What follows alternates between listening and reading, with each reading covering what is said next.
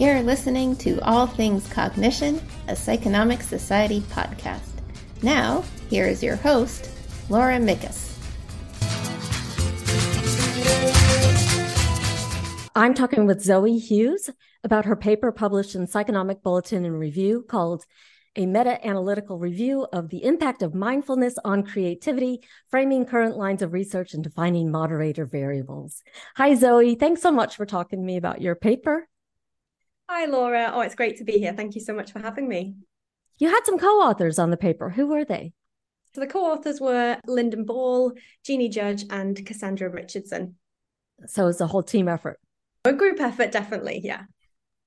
Although this is probably unnecessary because everyone knows what it is, but maybe start with the definition of mindfulness. Could you describe it or define it? Sure. Yes, yeah, so I, I definitely think it's got more popular now. So I, I would imagine lots of people do know what mindfulness is at the moment. But for those who don't, I guess the best way to describe it is that it's a form of meditation which aims to bring attention to the present moment without feelings of judgment or feelings of overwhelm. It's probably worth saying as well that it can be practiced in lots of different ways. So a lot of people view mindfulness as kind of this sit down, eyes shut, meditative type mindfulness, whereas mm. actually you can practice it in so many different ways. You can practice it while you're walking, you can practice it on your mobile phone, in your headphones. Um, you can do these full body scans just before you go to bed. And so there's so many different ways that you can practice it. So it's really accessible. I guess that's what's so good about it and yeah it's accessible to to so many different people and in lots of different ways as well and different intensities which is nice right you investigated the impact of mindfulness on creativity there are different types of creativity did you focus on a, I think you focused on maybe a couple of them yeah, lots of the literature currently or before the review that we were reading typically looked at creativity as kind of one whole construct. And I guess that's where we had a problem because lots of the studies seemed to report that mindfulness sometimes was beneficial, sometimes it had no impact, sometimes it was even detrimental to creative performance. So there was obviously something going on that made it very complex. We wanted to separate it in a way that we could separate it easily into two groups without making it too complex, but we definitely wanted to look at it from a different perspective. So, right. what we decided to do was separate all of the studies that we reviewed into two categories, and those categories were convergent and divergent creativity. So, just to give a background of each of those, convergent creativity is tasks that require one singular correct solution. So, we ask participants to think of one single solution. So, this could be, for an example, a compound remote associates task. And an example of this is participants are provided with three cue words and are asked to produce a fourth target word that forms three compound phrases. So a participant might be presented with the words sense, courtesy, and place, and the solution target word would be common. So that would form compound phrases like common sense, common courtesy, and commonplace. So there's correct answers. It's different to divergent creativity in that they can just think of as many creative solutions as they can come up with. For example, we'd give them an item like a brick and we'd ask them to think of as many common uses as they can for the brick. Right. Um, this is where we see a huge amount of variation. So we typically score these on things like originality, uh, usefulness. So they might think of to use a brick as a doorstop, or they might think to grind up the brick to use the dust for red ink or something wow. like that. You can see the difference in how creative you can be with that one. Yeah.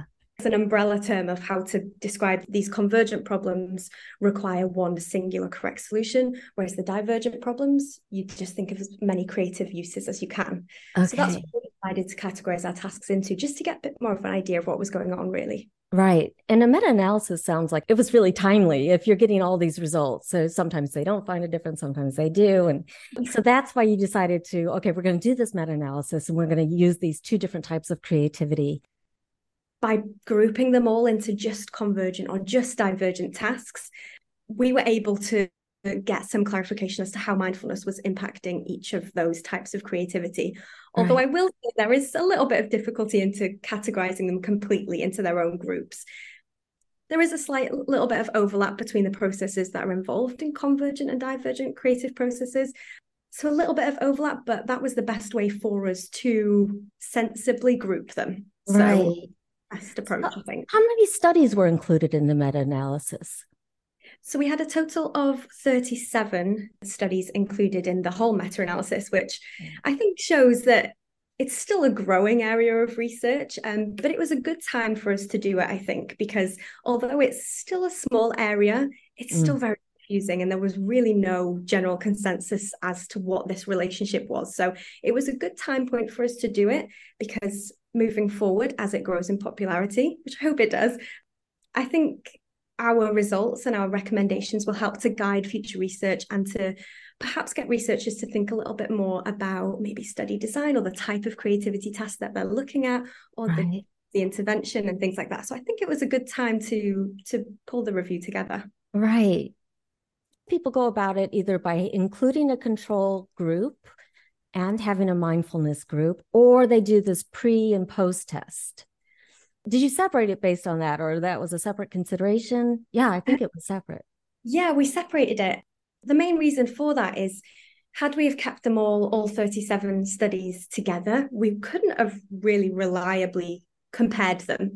So we couldn't have compared the studies that take measurements before and after the intervention to a study that compared the intervention group with a control group what we decided to do was first separate them. So we actually carried out two meta analyses in the paper. The first looking at just the pre and post test studies, and the second looking at the control group studies. With the control group studies, we then further had a moderator analysis or a subgroup analysis which looked at the different types of control groups. So not only were we able to then run separate analyses for the, the two different study designs, we were able to really understand whether the type of control group that was being used, for example, whether it was an active or a waiting list control group or no treatment control group, had mm. an influence on the results as well. So again, we just tried to really understand what was happening and to see the influence that study design was potentially having on the results as well. Right. Did you mention waiting list? Yeah, so waiting list, just to give that, uh, yeah, a little bit of background. So a waiting list control group is often used more so for, I guess, ethical reasons. What happens is the waiting list control group, they don't do anything whilst the other group experiences the intervention. So they just kind of relax. They don't do anything for for that amount of time. But then after we collect that post measurement or the data collection of the post intervention time point, we then give them the intervention as well. So okay. that means that ethically, if we are saying that mindfulness is beneficial for a range of things, we yeah. are then offered to everyone, and, and no one's at a disadvantage by being placed in the intervention group as opposed to a no treatment control group. But then there are some limitations of, of using this waiting list control group as well. What we tend to see, and actually what we did report in our review as well, I won't jump ahead to the findings, but I'll just while we're mentioning it, what usually happens when people are placed into a waiting list control group is they get really excited and they they know that this course is coming up so they start doing a little bit of research. So say if they were about to start a mindfulness course this might prompt them then to download a mindfulness app or to start learning about it. And so what we see is that pre and post measure where they weren't supposed to be doing anything they actually are doing something oh, in there. Oh, and that can lead to yeah, so that can lead to inflation of effect sizes. So that's quite a big problem with with all intervention studies, I guess, but specifically in mindfulness as well. We do see that people are going off and doing their own thing and trialing their own methods of meditation, or even even not mindfulness. They might just try something else, or they're learning more about it. They're being more mindful naturally. Wow. Um, this changes their post test results to what we would have expected if they didn't do anything at all. So it can be a little bit problematic. And we did see that in our review as well. It's something we have pulled out towards towards kind of the discussion area of the review. And I guess it's something for future research to really consider when they're thinking about study design is that yes, waiting list control groups are really useful when there's ethical reasons to yeah. include them. But otherwise, we kind of come to the conclusion that we would strongly recommend future research use active control groups instead. Right. What is an active control group? So, an active control group, as opposed to a no treatment control group, is where the control group do get to do something. Um, so, instead of a mindfulness intervention, which the uh, intervention group will experience, they may sit in a room and do yoga instead, if we wanted to compare them, or they do something along similar grounds, right. just without the specific characteristics of mindfulness. Okay. So, it could be identical in length, in intensity, in duration, but it just doesn't include those specific characteristics that we're really interested in. So, with that, paying attention to the present moment non judgmentally. So, it just skips out that area that we're looking at. And what that enables us to do is if there are any group differences, we can then confidently say, well, the only difference in what they did was those mindfulness characteristics. So, it right. must because of those that we've seen these outcomes. So, active control groups are preferred. Um, mm you do get a lot of studies still using these no treatment control groups as well. And I guess you can kind of understand what that is from the name, in that the, the control group doesn't do anything again. Yeah. Um, so quite similar to that waiting list control group, but they don't get to do the intervention at all. They just don't do anything during that time. So yeah, that's kind of the difference in, in the control groups. And, and we did separate the studies based on the control group they used. And we ran some moderator analyses on those. Okay. Well, I guess we should get to the bottom line. What'd you find? Yeah, I'll try to describe it in as logical way as I can. So I'll describe it in the same order that we did in the paper. And I'll start by just telling you overall what we found for the main meta analyses, and then I'll go a little bit in depth of the subgroup analyses as well. So we know the moderator variables. So, firstly, we did find that mindfulness was beneficial for creativity in both groups. Oh. So, yeah, so that's pretty cool findings. That's um, cool. For the control group studies, we had an effect size of 0.42. So this told us that for studies using these control group designs, mindfulness interventions were successful at improving creativity with this small to medium effect size. So that's great. For the pre and post designs as well, we found uh, another significant effect of mindfulness on creativity which told us that mindfulness increased creativity with a medium effect size of 0.59. Mm. So hmm. higher effect sizes for those pre and post design studies. And we do offer some explanation as to why we do in the review, and I can touch on that a little bit later. Um, okay. Um, otherwise, I'll I'll end up going on lots of tangents when I talk about all the results. Okay. So they were the kind of the main effect sizes from our pooled meta-analyses. So when we looked at the moderator variables, so our second aim of the paper was to understand what the most influential moderator variables were in this relationship between mindfulness and creativity. So the things we looked at were the type of creativity that's being measured. As I mentioned, we categorized into convergent and divergent creativity. We also looked at intervention length as well, because this varies so much in the literature. Some studies look at what we call inductions, which is kind of just five or 10 minutes here and there. Um, while other studies look at really long term structured mindfulness courses. And mm. an example of that is the mindfulness based stress reduction course. So that's an eight week structured, quite intense course. It's it's weekly meetings with daily home practice. So you are on that when you're on that course, it's it's every day. And um, wow. so it can be quite intense. And currently in the literature, researchers tend to think that the longer the mindfulness course, the more intense the mindfulness course is, the stronger the outcomes, which I guess makes sense. People are getting more chance to practice it. Um, did you find that?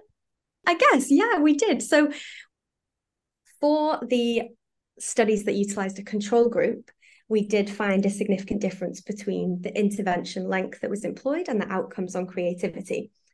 And to say more about that, medium interventions were actually the most effective with medium effect size of 0.55. And that was followed by the short interventions with small to medium effect size, and then long interventions with a small effect size. Oh. So this is quite surprising, not really That expected. is surprising. If people expect it's the long ones that right? yeah. So hmm. um yeah, we would expect that longer interventions would increase the effect size, we'd see more stronger outcomes on creativity. But we found that yeah, the strongest effect came from these medium length interventions. And, and these were anything from 20 minutes to one week. So it's quite a broad category. Yeah. It was a difficult one to explain why we saw that actually. We're not really entirely sure. Yeah. Um, but I guess it comes down to our grouping. So we grouped things on short being anything under 20 minutes, mm. medium between 20 minutes, and one week, and long anything over that one week mark. And perhaps that had something to do with our grouping.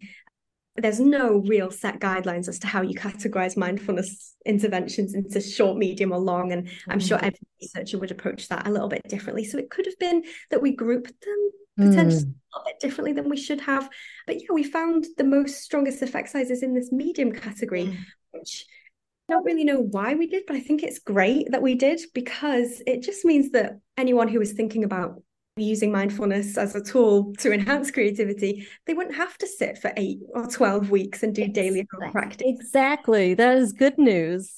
Yeah, for researchers so. who are uh, continuing to do this. All right, well, I don't need an eight week course for my participants. That's really helpful to know. Exactly. Yeah, that was one of the points that we made towards the end is that perhaps researchers shouldn't feel the pressure to, to have to put on these structured long term mindfulness courses where they bring in a mindfulness instructor, perhaps we see the same effects from just half an hour in the lab or a few days or anything under one week, which is going to be really helpful when it comes to participant recruitment. It's going to be really helpful when it comes to funding and things yes, like that. Exactly. Yeah, it's a great thing, I think. Yeah. Uh, like I said, I'm not sure why, yeah. but yeah, I'm not going to argue with it. It's it's probably a good result. Someone else can then look at the data and group it differently, and yeah, and perhaps yeah, moving forward, perhaps that's something we could look at as to if we did group things differently, if we did look at the literature in a different perspective, would we see different results? But the aim of grouping it was to really just ensure that those long term interventions or anything structured that was delivered by a professional mindfulness instructor was grouped together and mm. all these inductions which is typically anything 20 minutes or under were grouped together as well. So that was really our only way of doing that was to then have this quite broad category of 20 minutes to one week.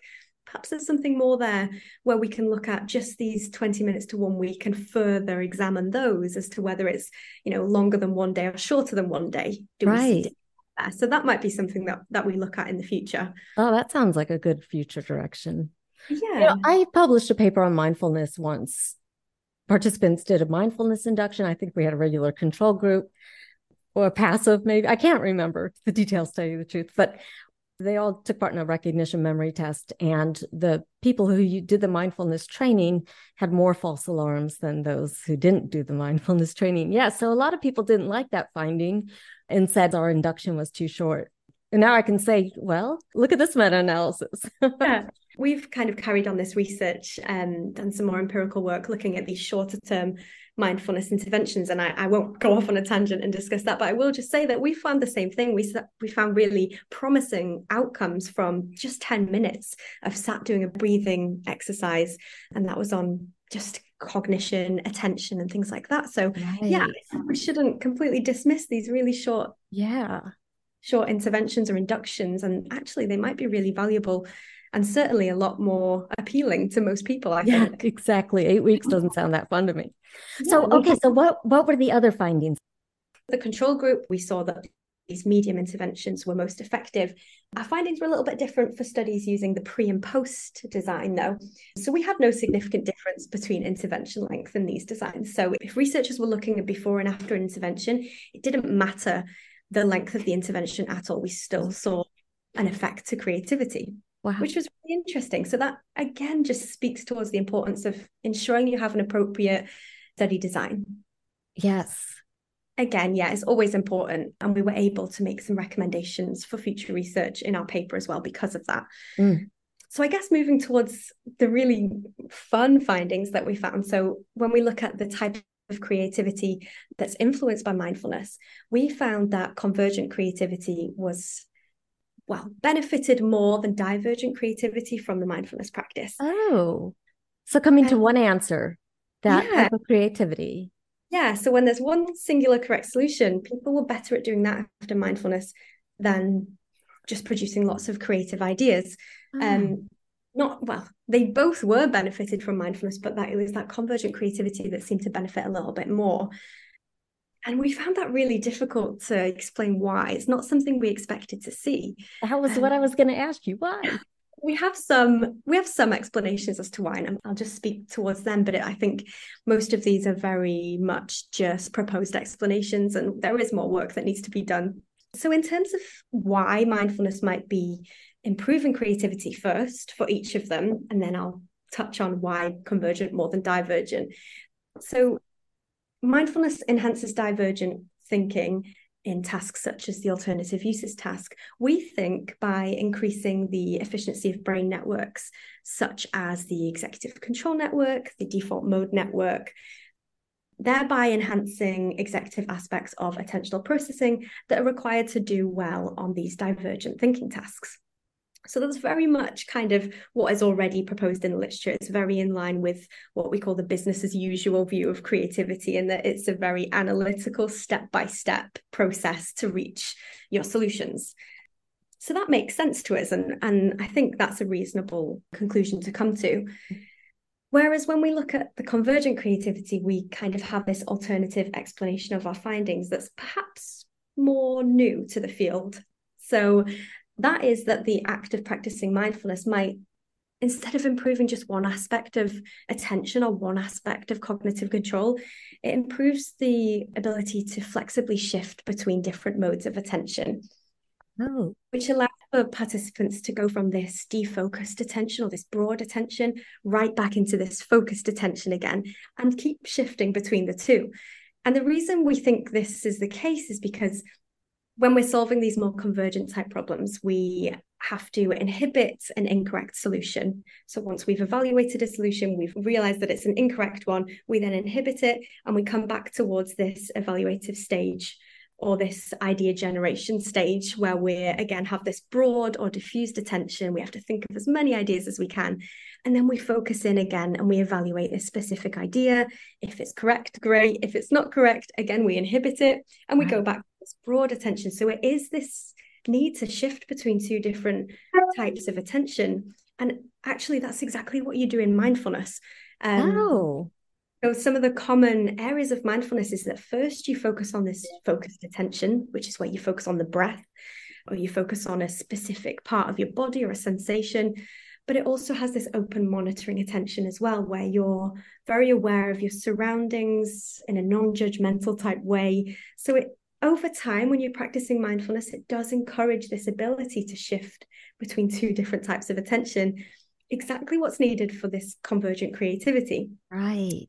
So that's our explanation as to what's going on then. And as far as I'm aware, I don't think many people have really proposed that as an explanation yet.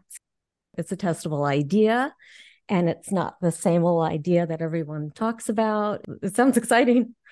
It is exciting. I think that's where we're at currently. So, in terms of what we're doing now this is what we're trying to test we're we're kind of playing with the idea of writing a position piece on this is mindfulness actually encouraging this cognitive control to improve flexibility so if we start there if we can see first if mindfulness is doing that then we can bring that over to creativity if we see that it is. But i think it's exciting and it's something new to the field something that's not been considered before that we'll definitely yeah we are testing at the moment.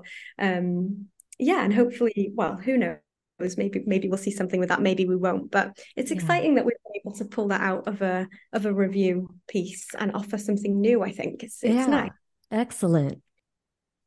Did your reviewers give you a hard time about any of this the new idea the way you group things did the reviewers have any problem or did it sail right on through no, I didn't sail on through. We did get lovely reviewers, um, but they were great. They actually made us think about things that we hadn't thought about. And they did pick up on things like why did you group the interventions as small, medium, and long? Like that was a strange way to do it. But we really didn't know how else to do it. You know, we had to start somewhere.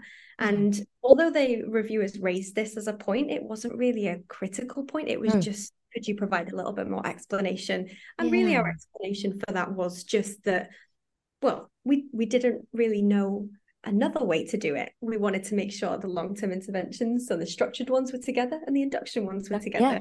Yeah. So um, they were fine with that. Yeah. So right. they give us a hard time with that. They did question again uh, the grouping of convergent and divergent. Yeah and they offered some recommendations that perhaps this could have been split in terms of type 1 and type 2 processing but when oh. we reviewed it we found that there was much more overlap when it came to type 1 and type 2 uh. processing than there was with convergent and divergent. So, so, so convergent divergent is the better grouping then. Yeah, that's what we concluded yeah. anyway. And the reviewers seemed seemed happy with that. I think it sets the scene for us now a little bit better in terms of there is a relationship between mindfulness and creativity. It does seem to be doing something perhaps with this flexibility, perhaps with different mode networks or something's going on there. And our review confirms that and now we need to put in the work to understand exactly what is going on just to further understand that relationship. I guess that's what me and my co-authors are are up to at the moment as well and trying to just continue on with it. Okay so you're following up on on doing studies individual studies now? Yes we are. So we've currently got some intervention studies going on. We've also opted to do some studies looking at just trait mindfulness. So, getting rid of the intervention, just seeing if there's a correlation between trait mindfulness, or dispositional mindfulness, and creative problem solving. And if there is, yeah. then we don't need to always have the intervention inducing the outcomes. Would we see the same outcomes from someone who's just got naturally occurring mindfulness traits? Right. And the reason behind that, again, is we know that by practicing mindfulness over and over, it can create changes to trait mindfulness. So we've kind of made it easy for ourselves in a, in a sense and skipped that stage of having the intervention all the time and gone straight on to just mindfulness traits and if we can see effects that way. And if we can then we can go back and investigate that in more detail with an intervention. But it just makes things a little bit easier not having to have these long-term um, intervention based studies all the time i guess you're doing some good follow ups on this meta analysis. And I saw that you had several recommendations for researchers doing mindfulness studies. Do you want to name a few? I think it's an important part of the review paper. And the, I guess the main reason we've done this is to help future research carry on with this, the research that's looking at mindfulness and creativity. Um, so yeah, I can definitely include some of the main ones that we've addressed in our paper. So the first is the use of active control groups. So our findings do support the use of these active control groups, but we do still highlight that there are limitations in these active control groups being too varied or too broad. And what we do suggest is that moving forward, a clear definition of active control groups is required to just ensure consistency across studies. Um, right. So we'd recommend that that's something that researchers work on in ensuring we've got these appropriate active control groups across all studies. Yes, and that's a sound recommendation. Really good.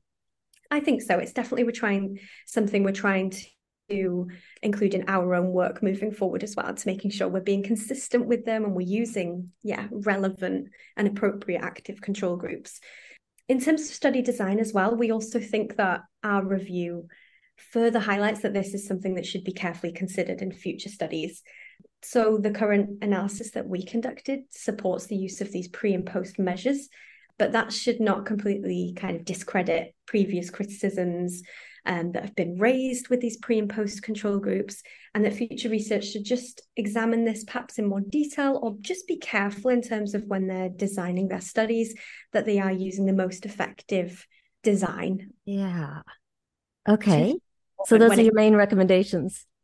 I think so. Yeah, mostly in terms of study design. Um, I know we touched on the intervention length as well, and our findings do support the use of these shorter term interventions, and we do also recommend future research rather than focusing strictly on these structured mindfulness courses that they do pay more attention to these little inductions and just yeah, not not completely discredit them. They they are useful and they they do elicit beneficial effects that we've seen in our review and we've seen across some other studies too. And so, yeah, I think research should definitely consider these shorter interventions as well as longer ones, or perhaps this mid range too, somewhere in the middle yeah. seems to be beneficial. And then in terms of creativity task, we did have one recommendation here, and that was for future studies to select a creativity task with minimal overlap between convergent and divergent processes. So, where they can, if they choose a task that has minimal overlap, it will ensure, I guess, a bit of validity across results and limit this uncertainty in grouping. So it will be able to draw firmer conclusions as to how mindfulness is affecting a certain type of creativity.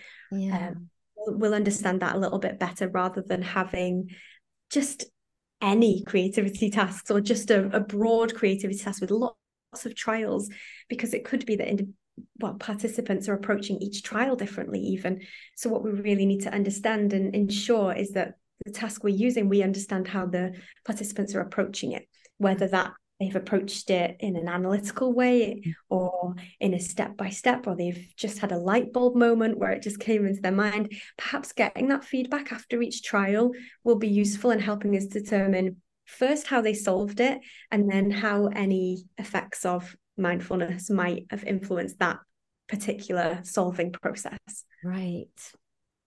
Did you look for publication bias? Yes, we did. So we did look at publication bias. Off the top of my head, I think we did see some publication bias, which I think is expected in most meta analytical reviews, to be honest.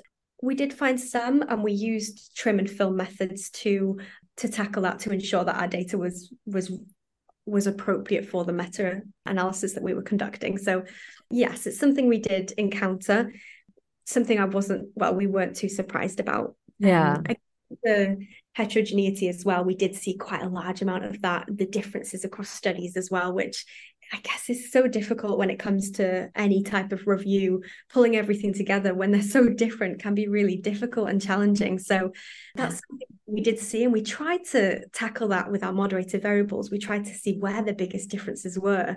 Mm. And in our case, it, it was the length of the intervention and the type of creativity task and then this this study design as well but of course there are lots of other differences individual differences perhaps age that could have also influenced findings but i mean there's only so much you can do in in one analysis and we we couldn't have included loads of moderator um, variables but i think again moving forward perhaps those things are something worth considering as well so individual characteristics. Yeah. Right. Oh, that sounds exciting. There's still so much to understand about what mindfulness is doing. And this is a good step toward that. Do you have anything you want to say that I didn't ask? I think we addressed everything I'd like to say in terms of our explanations of mm. of the relationship and and ultimately I guess that yes mindfulness does seem to be beneficial for creativity and I think that would be a good a good note to end on. That is perfect to end on. We'll end there then. Thank you again Zoe. Thank you, Laura, for having me. Thank you for listening to All Things Cognition, a Psychonomic Society podcast. If you liked this episode, don't forget to follow the channel using your favorite podcast player or app. All members of the Psychonomic Society receive free access to our seven journals and are invited to attend our annual conference at no charge. Learn more and become a member by visiting us online at www.psychonomic.org.